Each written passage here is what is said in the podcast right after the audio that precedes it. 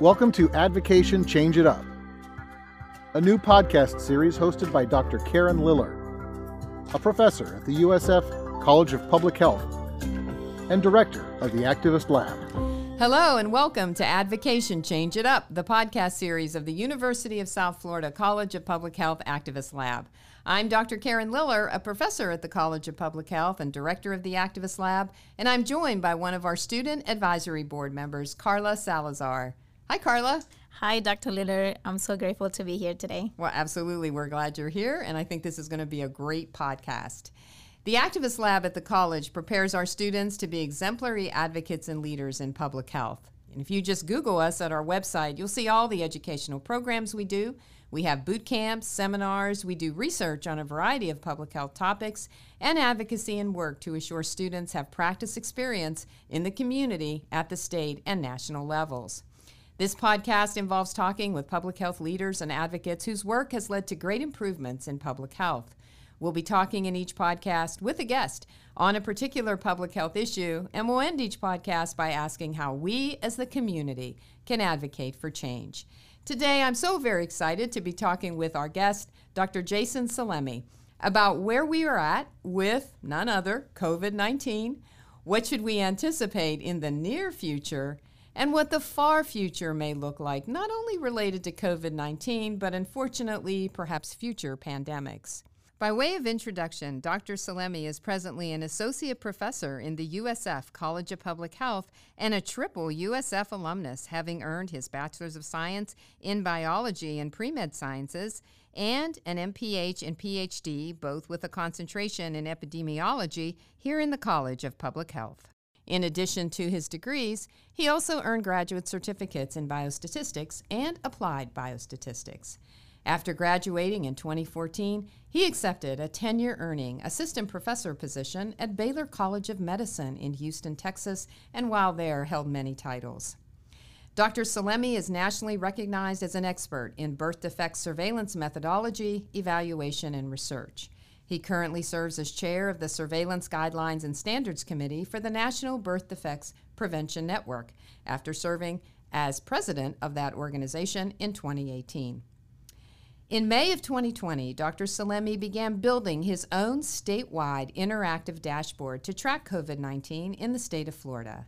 His dashboard has received national attention from the COVID Tracking Project and has been an invaluable resource for researchers, data scientists, advocacy groups, county commissioners, and other citizens throughout the state.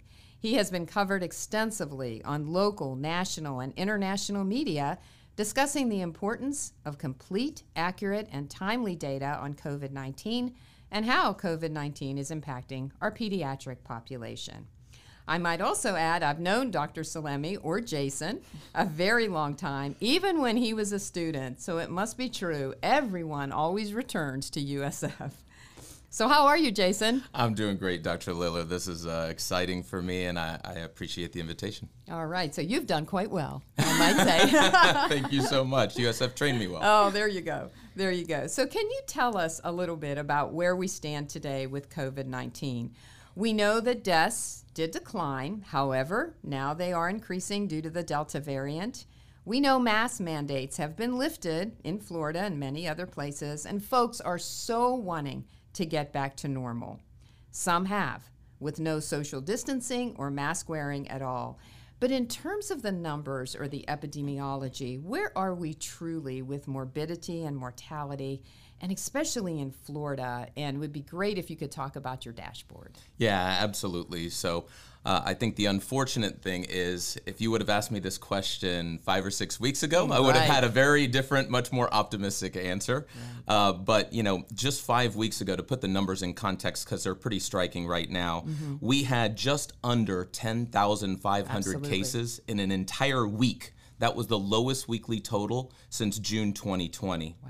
Now we're at greater than 73,000 cases in the most recent week, and that's almost 10,500 a day. So again, just 5 weeks ago, we had in a week what we're now having every day in terms of cases. And in terms of cases, that's the highest weekly total since January 15th. In the past 5 weeks, just to put it in context, because a lot of people like to say, well, are we just testing more people? testing is actually up 53%. Wow. We went from testing 45,000 people a day to 69,000 people a day. 53% increase, but cases are up 600%, right? A sevenfold increase. And again, for more perspective, Florida makes up less than 7% of the United States population, yet they make up over 20% of cases in the past 2 weeks. But it's not just cases, it's not just positivity, it's really indicators of severe illness, and that's what's most concerning. And for that, we often turn to new hospitalizations. And so, you know, I analyzed some data just over the weekend from the federal government. They release it every Saturday on hospitalizations. And Florida had over 7,400 confirmed COVID-19 hospitalizations in the past 7 days. That's more than 1,000 people hospitalized every day. It's a 141% increase from 2 weeks ago, and it's more than a quadrupling from just 1 month ago. It's the most we've had since January 19th, which obviously at that point in time, we didn't have much help from the vaccines. And so now Florida has, unfortunately, the highest seven-day confirmed COVID-19 admission rate, even after you adjust for population size in the United States, and we're second highest on pediatric hospitalizations. And so again, the unfortunate thing is this is impacting every age group. People think, well, seniors in Florida are mostly vaccinated, but the increase in the past 4 weeks in people 80 years of age and older in terms of new hospitalizations is a 372% increase. It's a 213% increase in children. So it's impacting every single age group. And you know, we've got a lot of reasons that I'm sure we can unpackage as to why that's the case, but a lot of the numbers are just headed in a bad direction right now. That's such a shame. But your dashboard is so helpful for finding that information, right? Yeah, so the dashboard is something that, you know, this did not start with an intention that I was going to provide a service to the public. I'd like to say that I started with that in mind, but this really started with me just being curious about the data. I got a lot of wonderful training at USF on how to manage data, link data, visualize data. And so I started to put some things for me to understand what was happening in the pediatric population.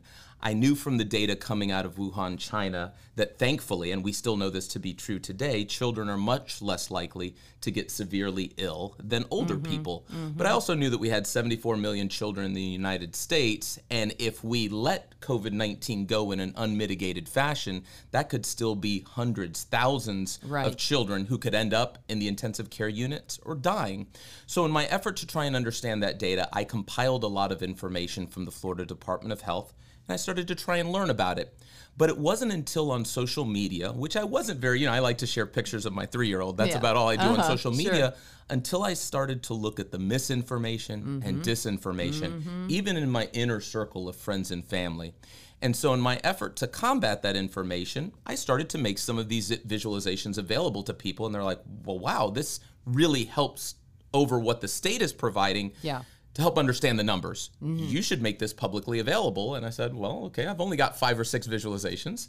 I'll make it publicly available. And lo and behold, when I then started to, you know, show some of the visualizations on Twitter, and I got contacted by the National COVID Tracking Project and their amazing initiative to try and understand COVID-19 across all states. And they said, would you please join our group to try and better understand the data in Florida? And from there, it just really blew up. To make a very long story short, I went to over 100 visualizations. I had more than 50 different data sets that I was bringing in.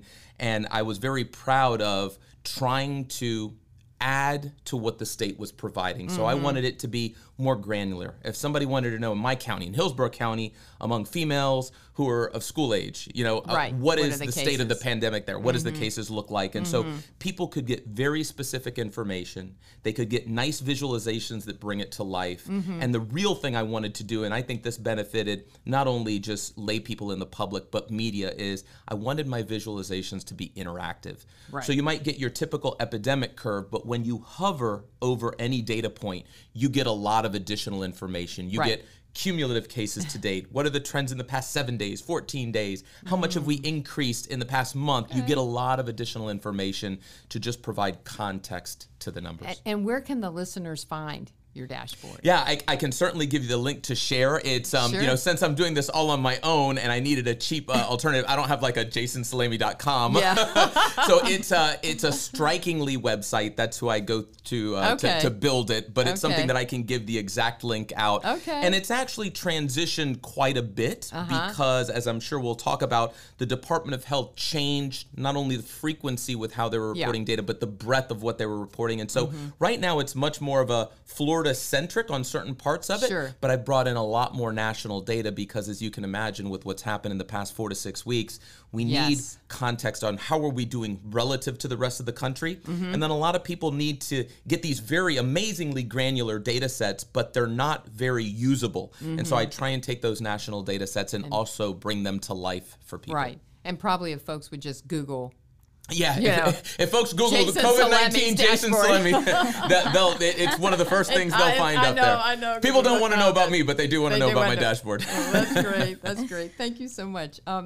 Carla, do you have some questions? Yeah, so I think it's inevitable to talk about COVID-19 now and not mention the new Delta variant. So I want to know, what are your thoughts about this new variant and how it's affecting Florida? Yeah. Right. Not something not I good. Love. Let's just say I don't have many good things to say about the Delta variant. Look, the thing about viruses is, just as we're trying to come up with ways to combat them and the kind of illness that they're causing in people, so we come up with vaccines, our immune systems come up with ways to fight against the virus. The virus's job is to come up with ways to fight back against us. And so that was always the danger. We talked about community spread when the virus is at high levels and circulating, especially in people who are not fully protected by the vaccine. You know, you think about what a virus is going to do. Every time it replicates, it has the chance to mutate and develop these things that make it a little bit more effective at what it does. And in terms of its ability to hit a home run, you know, get something that makes it more transmissible or makes it evade our natural immunity or vaccine-acquired immunity, that's going to be exceedingly rare. But if you let the virus keep rolling the dice, right, we keep letting it replicate in people, it's more and more likely that one of these variants of concern will hold. And that's what happened with Delta. And so Delta, what we're finding is that it's just so much more virus that's harbored inside of your upper respiratory tract. It's so much more transmissible. We talked a lot early on about the R-naught, right? This measure that basically says, on average, how many people will a person who gets infected actually infect themselves? And so last summer, it may have been one or two. So on average, a person who gets the SARS-CoV-2 virus is going to infect one or two other people, right? But now it's more like 6 or 8. Wow. So it's just much more transmissible. And that's really one of the major reasons, of course, why we're finding ourselves in this situation. All else being equal, if we were doing everything the same as we were last year, it's still going to cause a lot more cases, a lot more hospitalizations, and a lot more deaths. And so that's why it's even more important that even though we've got immense help now from the vaccines, which thankfully are very effective against the Delta variant, we've got to now couple that with other mitigation strategies like facial coverings, especially when we're in indoor public settings, socially distancing, doing as many things outdoors as we can, even though the Florida heat does not make that easy for us here in Florida. Thank you. Carla, any other questions now? No, I think that's it for now. Okay. Yeah. Well, while we're talking about vaccines, let's expand on that a little bit. And the potential for booster vaccines. You know, as we know, Jason and Carla, the vaccines have been fabulous. I mean, amazing that those vaccines were ready, were out, people were taking the vaccine. But a lot of questions people have is, do we know enough now to say how long they're going to work? I just heard something this morning on NPR from different physicians about their estimates of it, and if we might need boosters. And then there's also this population of folks who we could talk about for a long time who refuse to be vaccinated, absolutely refuse. And right now, we cannot make this vaccine, in most cases, compulsory. Right. So in addition to talking about the vaccines, could you talk a little bit about how you respond to populations who just do not believe us, do not believe the science, first of all? Maybe there's no COVID, you know, maybe the science is wrong. And even if they do believe it, They don't want to get vaccinated. They feel like guinea pigs. They say, no, it was rushed. It was rushed. And hopefully you'll address that because we know it's not. But anyway, but it was rushed out there. So in addition to the vaccines, what's your take on that as an epidemiologist? Yeah, there is so much to unpackage there when we talk about vaccinations. So first the numbers, the unfortunate numbers really. In mid-April, we were administering 1.4 million doses to Florida residents. Now we've gotten to 250,000 doses, much less. We haven't been over 500,000 doses since May. So we've really become stagnated, and that's with only 48% of the population in Florida fully vaccinated. If you just consider the vaccine eligible age, we're at 55%. So it's been trajecting downwards. And the scary thing, a lot of people say, well, with so many vaccinated people, why are we in this situation? Right. And we have to think about sheer numbers now. And these are pretty astonishing to me. Let's focus on the people who are not fully vaccinated. Yeah. In Florida, if we just talk about those of vaccine eligible age, it's over 8 million. 8 million people. That includes, and this one also shocks a lot of people, over 900,000 seniors in this state are not protected through full vaccination. And then you add on the 2.8 million children younger than 12 who cannot be protected through vaccination. Yeah. So I'm really pleased because a big part of this has been misinformation and disinformation about the vaccine. You first alluded to the fact that, a lot of people think this is rushed, and I get it. Usually clinical trials take 5, 10, long 15 years to do things like this. Right. Absolutely. And it feels like, well, how could they have come up with something so safe and effective in such a short period of time? And so a good example to that is the mRNA vaccines, Pfizer, Moderna, that we're giving out here. There's countless years of research into mRNA vaccines that has existed before this. We just never had a pandemic on which to actually implement them. But it's not like we even started thinking about this. I mean, this is many, many years in the making. And so that's why they could react so responsively and in a timely fashion and get this out. And we're really, really lucky in the United States. Yes. I've done some recent talks. Absolutely. I talked to Indonesia, and they're experiencing such a spike, very similar to what happened in India. I recently talked last week to a show in Australia where the vaccination coverage, so in Australia, it's 11% of the population. In Indonesia, it's even less than that. That's why the Delta variant is just ravaging those countries. Sure. You think we have high hospitalization rates. I mean, the deaths are just mounting because so few people have the ability to be protected by the vaccines. And so I'm very happy to hear our governor recently address some of that misinformation and disinformation when he said, look, there are going to be a lot of people who are fully vaccinated who test positive. That is not evidence that the vaccine does not work. That's not what the vaccines were designed to do. That's right. It's not what it does. It wasn't to prevent you from getting infected. It was to prevent you from getting severely ill. That's what the clinical trials are all about.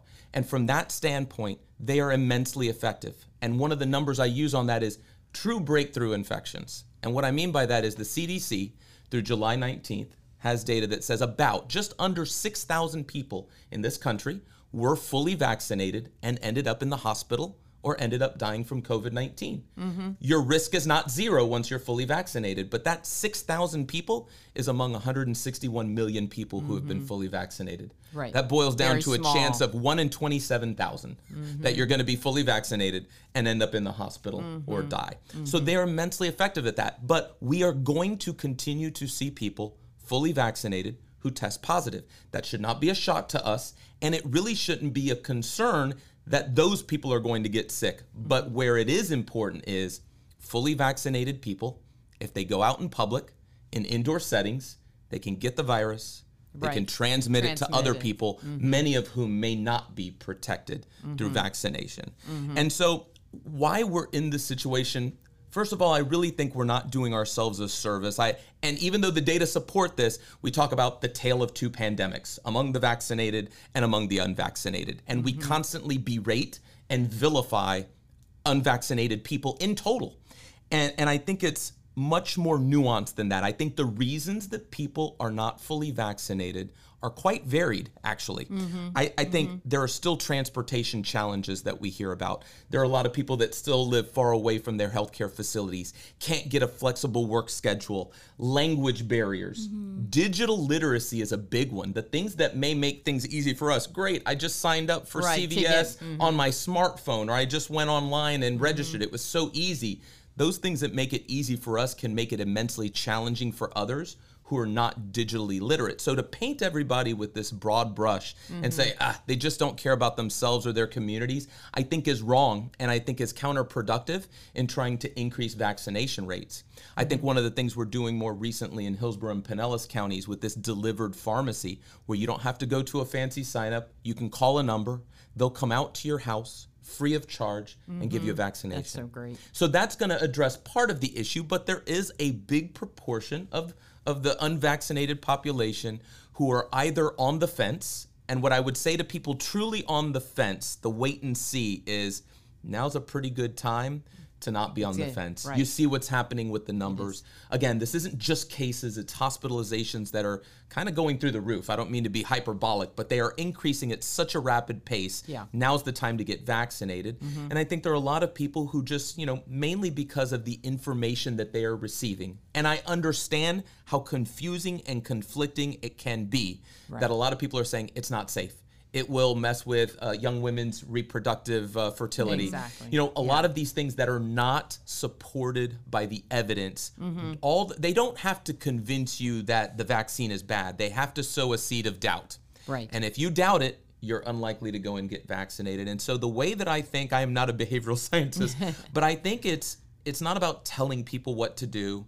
It's not about even celebrities getting up there and saying, I've been vaccinated. It's having personal conversations with people, sharing why you chose to get vaccinated or why my parents chose to get vaccinated. I think those conversations go a lot further. And that's tough, right? Because that means a lot of hands need to be on deck and having those conversations to make any sort of real difference. But I do not think that berating or vilifying, encouraging is certainly fine, but I think, you know, we need to make sure that the accurate information continues to get out there through all sources of media. Through all sources, and in an understandable way, too, and a trusting way. That's a great point. You know, I see people like, you know, there's a misperception that the vaccine will change your DNA, and I see a lot of people say, no, it won't. Well, no, let's better explain what the vaccines are going to do. Why it will not do that. Right, the vaccines are designed to help your body naturally fight this infection. That's all that the vaccines are doing. They're not fighting it, right? They're priming your immune system, your own body, to naturally battle this virus when it gets into your system so that you do not get severely ill. And so, you're right. There's a lot on you know, scientific communication that we could improve. But I just hear a lot of vilifying. And I get it. I get that people are frustrated. They feel like if more people were vaccinated, we'd be in a better situation. And we probably would be, but you know, it's going to take, you know, put yourself in that position. If I had been hearing a lot of the things that even, you know, my friends and family have been hearing, I would be confused. And so I know they're getting a lot of information from a lot of different angles. And so it's our job to try and pare that down into simple, accurate, scientifically based evidence. And then again, have those personal conversations. Don't tell people what to do. Tell them why you took those steps. You know, have them realize, oh, okay, well, that makes a lot of sense to me. And I've had some of those conversations with friends and family, and sometimes it works and sometimes it still hasn't. Sometimes it really doesn't. You know, it's about reaching people where they are too. And, you know, just telling people, instead of saying, you must do this, you should, why didn't you do that, and all of that. Do you want for life to get back to normal for yourself? You know, you worry about masks, do you not want to worry about these arguments or this discussion? The vaccine is a way to bring your life back to normal. And so there's lots of ways, I think, that we could have communicated this. Yeah, and a lot of this is people's own personal assessment of risk. Why is there such a strong correlation between a person's age and the likelihood that they are vaccinated, right? Vaccination rates go up as people get older because their perceived risk of illness from COVID-19 goes up. And it's hard to convince people, unless it's happened to them, that if you're in your 20s, 30s, 40s, yes, right? Maybe you don't see the pie in the sky of, well, this is also going to help bring down spread and we get back to normal. But what right. is my own, you know, being selfish, right? Right. What is my own perceived risk? You think it's very small. And it is much smaller than people who are older. Mm-hmm. Same thing happens with children. Mm-hmm. But there's a lot we don't know about this virus. Mm-hmm. We hear the term long COVID. A lot of these symptoms yes. and long-term mm-hmm. sequela mm-hmm. that happen from COVID-19. We're seeing a lot of young people who are getting hospitalized, and you don't really know. I've also seen a lot of blaming going on that, well, it's only if you're a young person with comorbidities. Those are the only people who end up in the hospital, and that is also not true. Right. Yes, it might increase your risk, but we're blaming yes. the victim then again. Mm-hmm. I mm-hmm. see plenty of young children, plenty of young people in their 20s and 30s who are ending up in the hospitals, and what are they telling their doctors at that point in time? Many of them are saying, my God, I wish I had taken this more seriously. Right. I wish I would have gotten vaccinated mm-hmm. and not have listened to the information that was coming because it just wasn't accurate.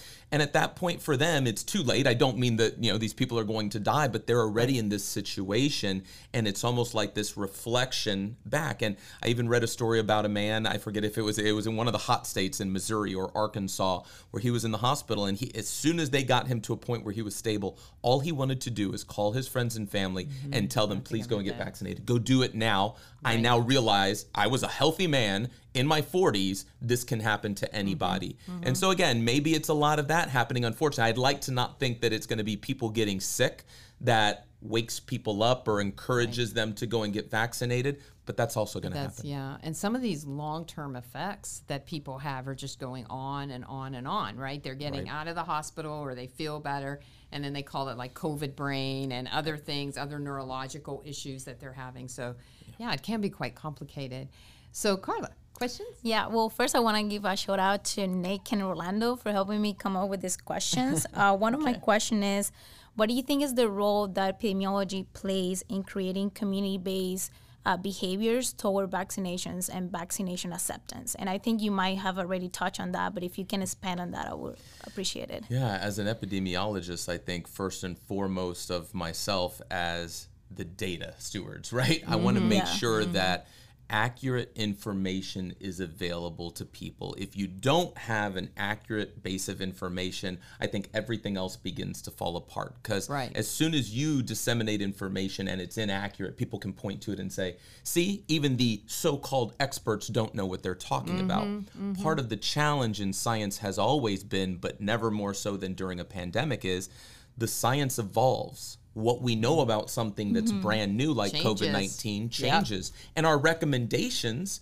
will have to change with that. And so this is not specific to the vaccines, but our recommendations for mitigation efforts and mask wearing, that will change. And it's hard, you know, because people who are spreading misinformation and disinformation, they're 100% confident. Right? If they're lying about something, they can be 100% mm-hmm. confident in that lie. And that is very comforting to people. When somebody says, I know this to be the case. Right. I know that the vaccines will harm you.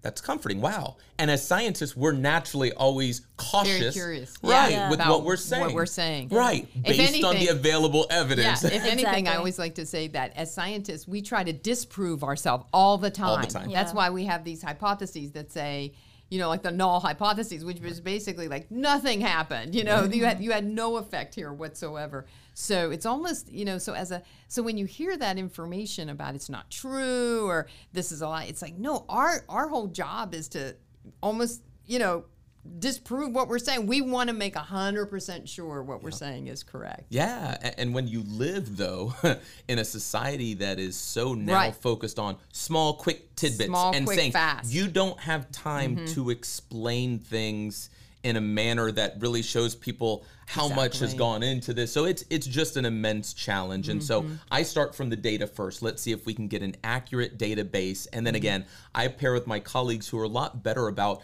behavioral change and understanding, but even the scientists who are great at that, I really still believe in my heart of heart that it's these conversations that we have with friends and family and supporting each other's community. I'll give you another example. When we first rolled out the vaccine in Florida, what happened? You saw this massive disparity, racial and ethnic mm-hmm. disparity on vaccine uptake. Mm-hmm. Why? Because at the beginning, it was just a lot of people like me saying, go out and get the vaccine. It's really good for you. Here's all of the evidence. And there are a lot of minority communities that science has not treated very well in the past. Yeah. And so they have a right to be skeptical. So who should be giving them that information?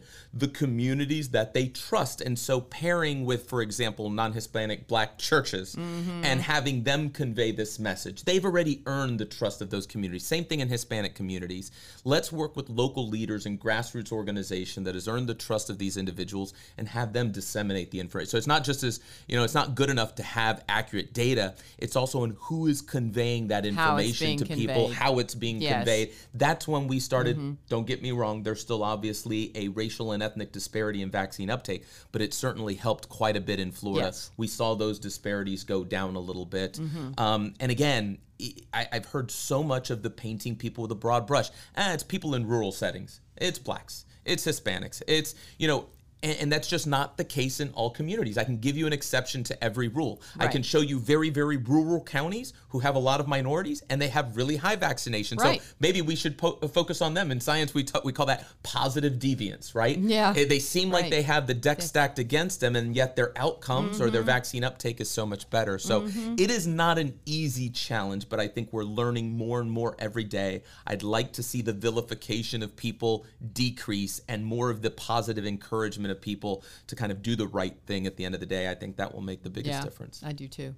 So I think this question might deviate a little bit from the topic, but I wanted to know, like, what are we yet to acknowledge in public health regarding our role in impacting human attitudes? So in this, I talking about like stigma, prejudice, and stereotypes. Like, I feel we may want to give up on someone when it comes to vaccination because we think, oh, they don't believe in science, so whatever. Like, I'm not, you know, not gonna even try if they don't believe in science as much as we do. Fantastic question, and perfectly on topic, as a matter of fact.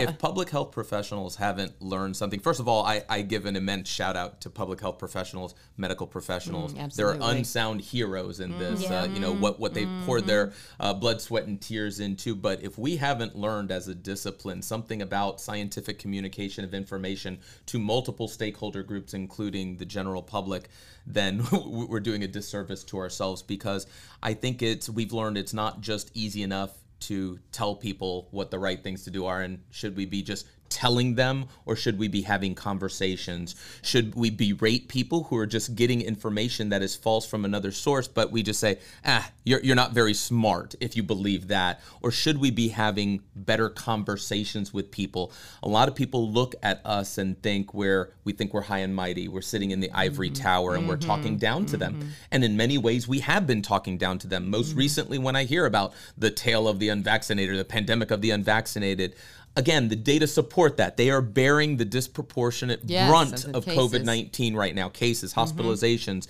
But again, it's the conversations we have with people, the ways in which we communicate them, and the ways in which we kind of can brush them off so easily. Like, we're never going to hit them. They're in a red state, or they're in a red county. And that's just not true. Most people are trying to do the right things to protect themselves, their families, and their communities. They really are trying.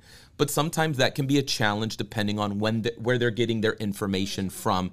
And it's very easy to then kind of live in an echo chamber where all you're hearing is a lot of people saying the same things. And sometimes those things are not wrong. I mean, are wrong. They're not scientifically based, but you keep hearing it. And everybody around you saying, yeah. And it's very easy to then have that become ingrained. So there should be a lot. Again, it continues to be a challenge. I'm not the biggest expert, but I will say, me personally, I have gone from almost being disappointed. Wow, you know, we're so lucky in the United States. There's a portion of the population that is just, you know, they're setting us back. We're not able to get back to normal.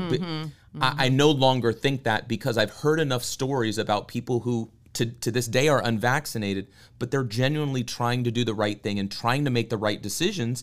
And it's just not easy for them. It's our job to try and break through, have conversations, not just belittle them and make them feel as though they're foolish for not doing something that may seem obvious to us. So it's a great question, and I'm hoping that we've learned a lot, because this will not be the last time. We need to continually interact with the public. It should be every day.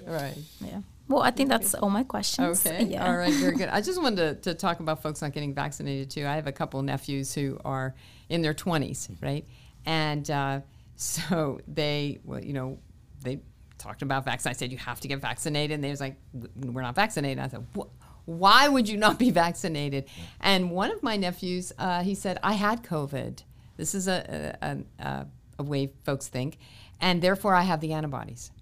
So why would I get vaccinated? Right. And then I hear about people getting vaccinated and they get sick and they're laid up. So why would I do that? And I said, well, you know, we don't have any evidence that your antibodies, right, from this natural course of infection and your antibodies are going to last. We don't know that. In fact, you should be back. But there's that understanding. But he never heard that. He never heard that, oh, really? I didn't know. I thought if I got it and I was diagnosed with COVID, that I'm set. Right. I've already made the antibodies. So again, you know, as you're saying, you have to listen to people. And instead of just saying, get vaccinated, what's wrong with you? You know, that's the reason. And so when I talked to him about it, he said, yeah, okay. He said, but I never heard that. Yeah, natural immunity is just different from vaccine-acquired immunity. Right. They're designing these vaccines so that they elicit the perfect response. It. Obviously, it's not perfect. Your risk is not zero, but you know, it's trying to elicit the ideal response from your immune system, and natural immunity may not do that. It may not last as long. That's right. These two booster shots, when you get it from Moderna or Pfizer, the single from the J&J, again, they're primed to help your body to best fight the virus. And so even if you've had COVID-19 before, you can get it again. And so you're going to be so much more protected if you go out there and get vaccinated. And to your point about, well, I've heard about blood clots in young people or myocarditis, you know, we are so cautious about this. So there's an adverse event reporting system for vaccines, and we're constantly monitoring it, and we go above and beyond. So even if we see a slight rise in this very rare outcome, the CDC, the federal government, we are going to investigate this. Sure. And as you saw with the Johnson & Johnson, we will even stop administering vaccines in an abundance of caution to make sure that there's nothing there. But the biggest, well, one of the biggest challenges as it relates to the vaccine is when you vaccinate, what did I say, 161 million people, it's probably a little bit higher now. A lot of those people, even if they weren't vaccinated, right, they're going to die tomorrow. They're going to get in car accidents. They're going to have heart attacks. They're going to have a lot of bad things happen to them. And in some cases, getting vaccinated, those things will still happen. And that's the big challenge. You're going to hear about somebody who gets vaccinated today, because who did we target first? The highest risk people, really elderly people who, again, a number of them would have died next week even without the vaccine. But if they die right after taking the vaccine, now people think it was caused by the vaccine. And so trying to help people to understand, our job is to say, are these bad adverse events happening at a rate above and beyond what we would have expected, even in the absence of the vaccine? And so again, these are semi-complicated topics that take a while to get through, and the general public just hears, oh, they got the vaccine and then they died. And that's a common approach of folks. They call themselves the anti-vaxxers or they who don't like any vaccines. Right. And that's often the analogy they'll use. Someone got something when in reality, you know, of course, we could, you know, talk about autism and go back to all the anti-vax. When that occurs, when children get vaccinated, it has to be around the same age. You start seeing spikes in autism, and you go, well, but it's been equated with vaccines. And even though it's been disproven, still, as you say, there's that nugget out there, or that information that's still out there for people worried about that, right? So let me ask you, Jason, if you could wave a magic wand and have your way, how would COVID-19 have played out differently in the United States and worldwide? Now, I know we all wish it never existed, right? But it did and does. So what do you think happened right, and where did the U.S. and other countries potentially go wrong? Yeah, I think early recognition and early action would have been ideal, obviously. Yes. And, you know, I think admittedly, maybe, you know, a lot of people early on said this could be really bad, but I don't think anybody really knew. So obviously, we have the expression hindsight is 20/20 for a reason, right? We know what transpired, and I feel like if we would have been much more stringent, if we knew all of the appropriate mitigation strategies to take, that Swiss cheese model, right? We would have never had the vaccine at the very beginning. I thought the vaccine is something that we got very, very, very right. People started working on that, and 100%. We started, you know, it was like, it was amazing, actually, that we had such an effective vaccine available in such a short period of time. I don't think people appreciate that. They don't. Because when I tell people the vaccine is like a miracle, it's miraculous. Even though we had the technology, we had the vaccine, the way that it was done and the speed with which it was done, and it was still extremely safe and went through all the quality control checks. You know, the FDA is not, you know, going to be very, and pretty soon the vaccine, as I understand it, through the FDA is going to be fully approved. Right. But even then, you know, will people be anxious to get it? I don't know. I don't know. We'll have to see. But we really are so lucky. Yes. I mean, if you look, I was giving some statistics, you know, in January when we just were rolling out the vaccine to the general public, seniors in Florida, 1 in every 2 hospitalized patients was 70 years of age or older. Mm-hmm. Now it's 1 in every 4. Right? Mm-hmm. So, you know, it is shifting the age distribution towards younger ages because older people in our society are more protected through the vaccinations. Even though we will probably see a pretty big fourth wave of the pandemic in Florida, the deaths will probably not be as much as they would have been in the past. That's largely thankful. So, yes, we're very lucky because, again, when you see the ravaged countries right now experiencing so many deaths, it's because they have so few people. They don't have access. This is not a vaccine hesitancy. This is an availability of the vaccine for large portions of the population. So yes, we're lucky. And yes, that's one of the things that I think we got very right. But I think it's just, you know, the seriousness with which we took COVID-19 at the beginning or lack thereof. I think if we would have stamped it out earlier, realized this Swiss cheese model that, you know, one single mitigation effort is, you know, it has holes in it by itself. But if we layer these things on top of one another, if we didn't hyper politicize something as simple as mask wearing, you know, it really is. Nobody likes masks. I hate to wear masks, but it admittedly, when you have a pandemic and somebody tells you, well, you can help to curb spread by wearing something like a mask that is really not, I don't know, it's not that inhibitory.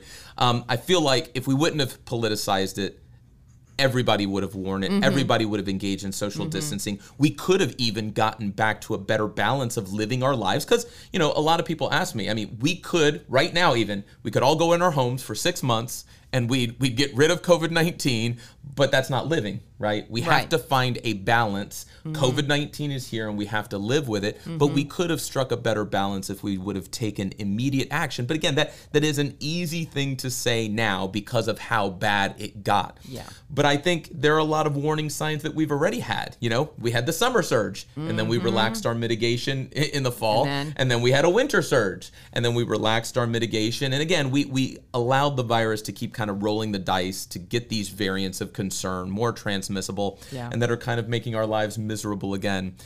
You know, there's a big perception that scientists, public health professionals are kind of an impedance to getting back to normal life as we know it.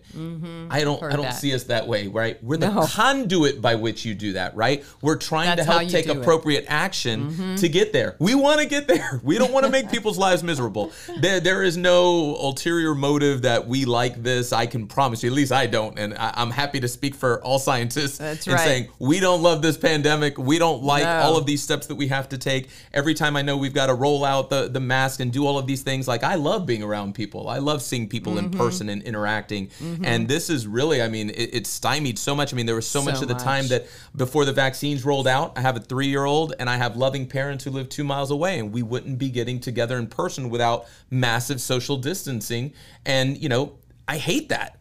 Sure. But I think we are trying to take the appropriate steps to get back to normal. And we will change our recommendations as the science evolves. But I think we're always trying to do it in an evidence-based fashion. Right. And again, I understand people's frustration that we keep having to do these things that nobody likes to do.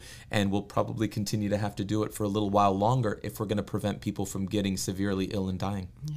That's true. So I think my next question was about what would we advocate for in the future, but I think you've already addressed that to some deals. You know, positive change to the pandemic. I mean, we've learned a lot. I think, though, as a behavioral scientist myself and as an injury prevention scientist, I think what we need to do is step back and reinforce and look at our communication strategies, because I think we took a lot for granted. I really do. We thought we'll roll it out, the vaccine, everybody will see the benefit of this. We understand people have different perceptions of risk and all that. We've got all the theories, all the models, right, that we know. But in reality, did we not anticipate this backlash and all of the politicization? I don't think we did. No. And there's a lot we can learn from that. Yeah. You know, and even like the sense of we're all in this together. Right. Think about what happened with 9/11. The entire country, didn't matter who you were, the entire country like congealed and we are one and we're fighting against something. It really should have been that way with the COVID-19 pandemic. Instead, it started to splinter. And you now, it was less about trying to protect each other and more about just taking a stance, whether it's the left or the right, taking a stance that falls in line with kind of where you fell on the political spectrum. Right. And that was unfortunate. But should we have anticipated not only hesitancy to the vaccine, but how challenging it would be for certain people to get vaccinated? I can't underscore that enough. Mm-hmm. It's not just the vaccine hesitant or people who don't ever want to get vaccinated. That's not who is not fully protected right now. It continues to be people with transportation challenges, people who are scared about missing a single day from work and going to do this, people who don't really know that it's fully accessible or that they have these options. And that digital divide, man, I tell you, it is pronounced. There are plenty of people that are intimidated. You know, just scan this QR code. What in the world is a QR code? What are you talking about? I don't have a smartphone. Right. Like, I don't have a computer. I don't have internet access at home. Right. We underestimate how many people that could be.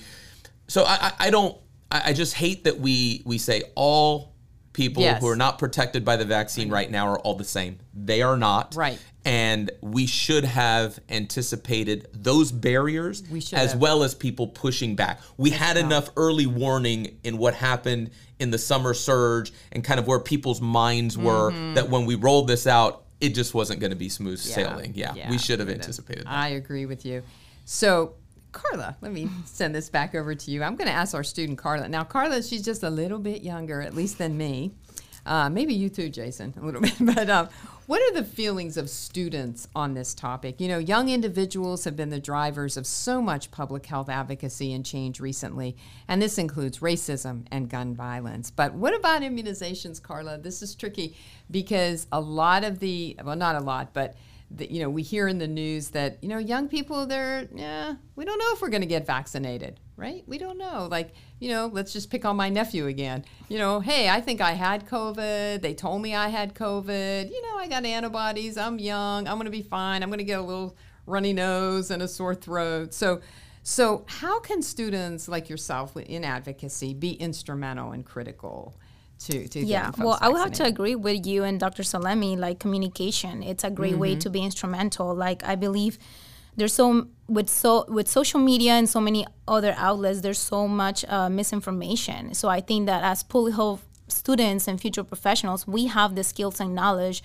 to be able to share information that's coming from evidence-based and reliable sources. So I think that's a great way of having or starting those conversations with family and relatives. Like, I always put the example of my mom. So back home in Venezuela, that's where she lives. Mm-hmm. Most people get their information from WhatsApp messages. Okay. So they get this like long chain of messages that go around in the family, probably with information that is not right, and she gets confused and worried, and she reached out to me like, I read if I drink this, if I mix this, if I take this medication, I'll be protected and things like that. So I take the time to explain her what I know in a way that she can understand. So I think like those really small actions can take us up, you know, make a big change. And just starting this conversation with family and friends. Like, I have a lot of friends that are against vaccinations or are hesitant or on the fence about vaccinations. And like Dr. Salemi said, I explained them why I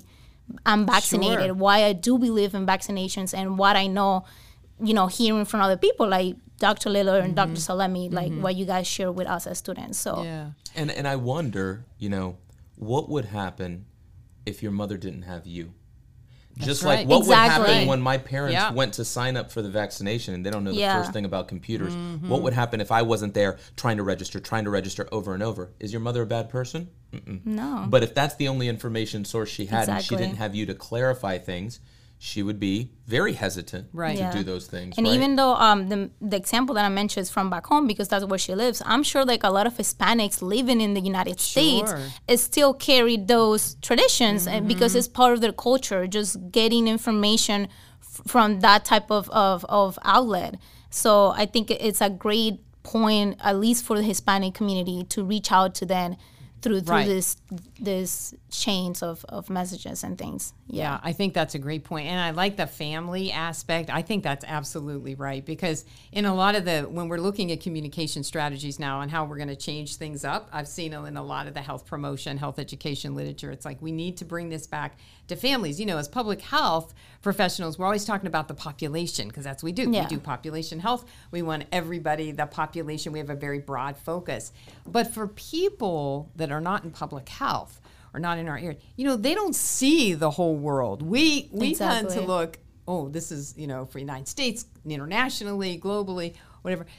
They see their family. They see what's important to them. Yeah. You know, basically what's important to them is often that immediate family. So when you say you'll be protecting your family, the children in your family, mm-hmm. you know, your elderly grandparents, that sort of thing, I think that's going to resonate much better than talking about how public health wants to do this on a global scale. We understand that, but, you know, so I really understand what you're saying about your mother and, you know, and that, and it's will that have, you know, the hope with that is obviously we build that up, and it has a huge effect then. Exactly. Yeah. That's a big challenge. You mentioned some of you take this and you'll get better. And yes, it's all out there. They are feverish and so persistent about sending those messages. So just yesterday, mm-hmm. I was on CNN, and mm-hmm. by the time that I had, you know, been done with that interview, maybe an hour later, I already had a ton of emails that were sent to me, because people can find my personal email through my dashboard. Sure. And some of them were not so nice. Some of them were very nice, thank you. But some of them were, this is what you need to convey to the media. And it was just all of these things that people should be taking, and taking copper, and, mm-hmm. and just like all of these things that your mother was probably seeing through WhatsApp, but that are not scientifically based. Right. But my point is, it's just constant. And they flood the streams of information with these false messages. Mm-hmm. How can people not pay attention to them in some way? I mean, unless you're trained to evaluate evidence, or you have somebody who is a public health student, or not many people do, right? Exactly. So that's what I mean by don't just vilify all people who aren't vaccinated yet. They're being bombarded with information that is just muddying the water, and they view taking the vaccine as a risk, even though their risk is much smaller. It's much worse to get COVID-19, right? The potential ramifications mm-hmm. are mm-hmm. infinitely worse for every age group who is a vaccine-eligible age. Like, go and mm-hmm. get the vaccine. But for them, it sows those seeds of doubt. And when you live in a world where maybe all information is treated as equal, you know, you can't filter it. You're getting the scientists saying one thing, you're getting these people saying another thing, and it's confusing. What's the best thing that we do? Well, we freeze up, and we're like, well, let me just not take any action. And so, or the easiest course of action. Right, which is to do nothing. Which is probably do nothing. And then you have all the conspiracy theories that have come out of, which in the last several years have just blown my mind, these conspiracy theories that come out. But I think what we've learned is, you know, we've never ignored them, but you have to take them very seriously now. And as you said, with social media, everything right now exploding with people. I mean, even if you're not savvy with an iPhone or with the computer, you're still getting social media one way or another. Mm-hmm. So, so it's very, very, very interesting. Oh, so much to do. I tell you. So much. I wish there wasn't. I wish we were done. So much. I wish. I do too. Anything else? No, I think that's it. I thank you for your time, both of you. I feel like I learned a lot. Oh, yeah. Just hearing the numbers, hearing what's out there. So well, your generation is going to be it, right? Yeah, so your exciting times to be an epidemiology student right now. Yeah, no doubt.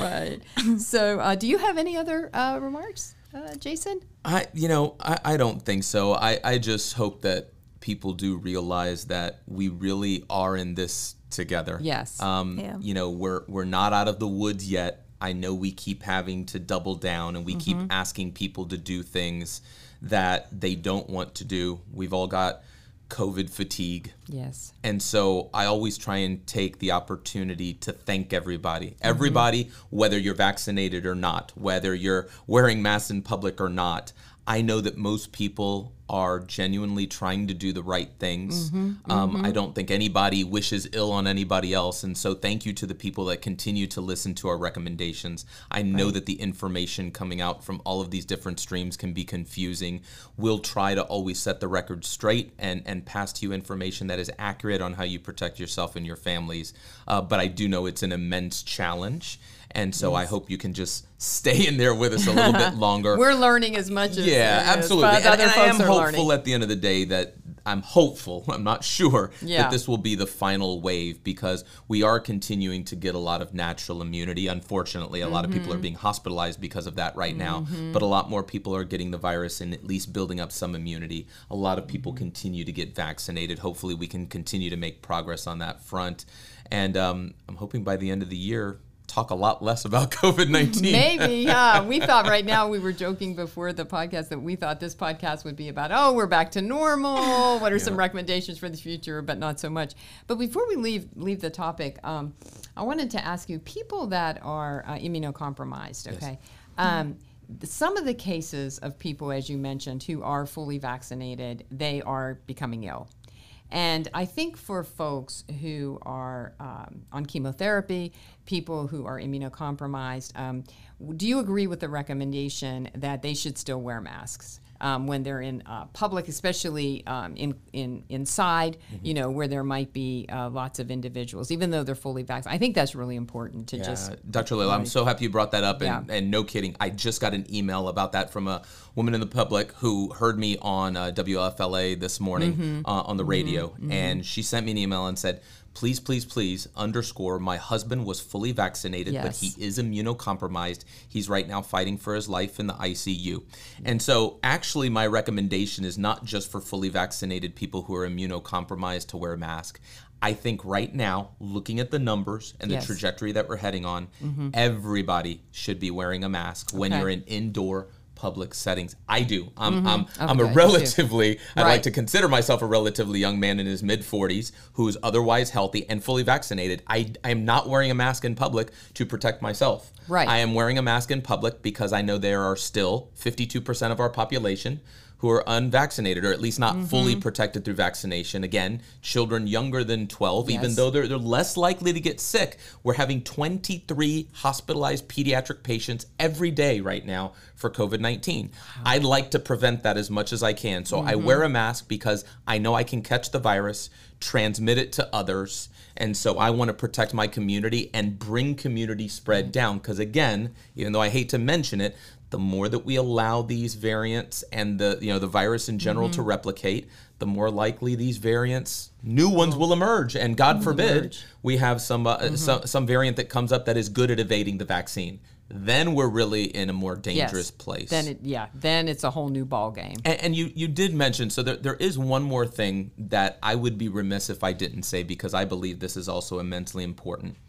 There's a narrative out there that somehow what I believe to be the very hardworking people at the Florida Department of Health, the epidemiology team over there, has been outstanding. Kudos to them.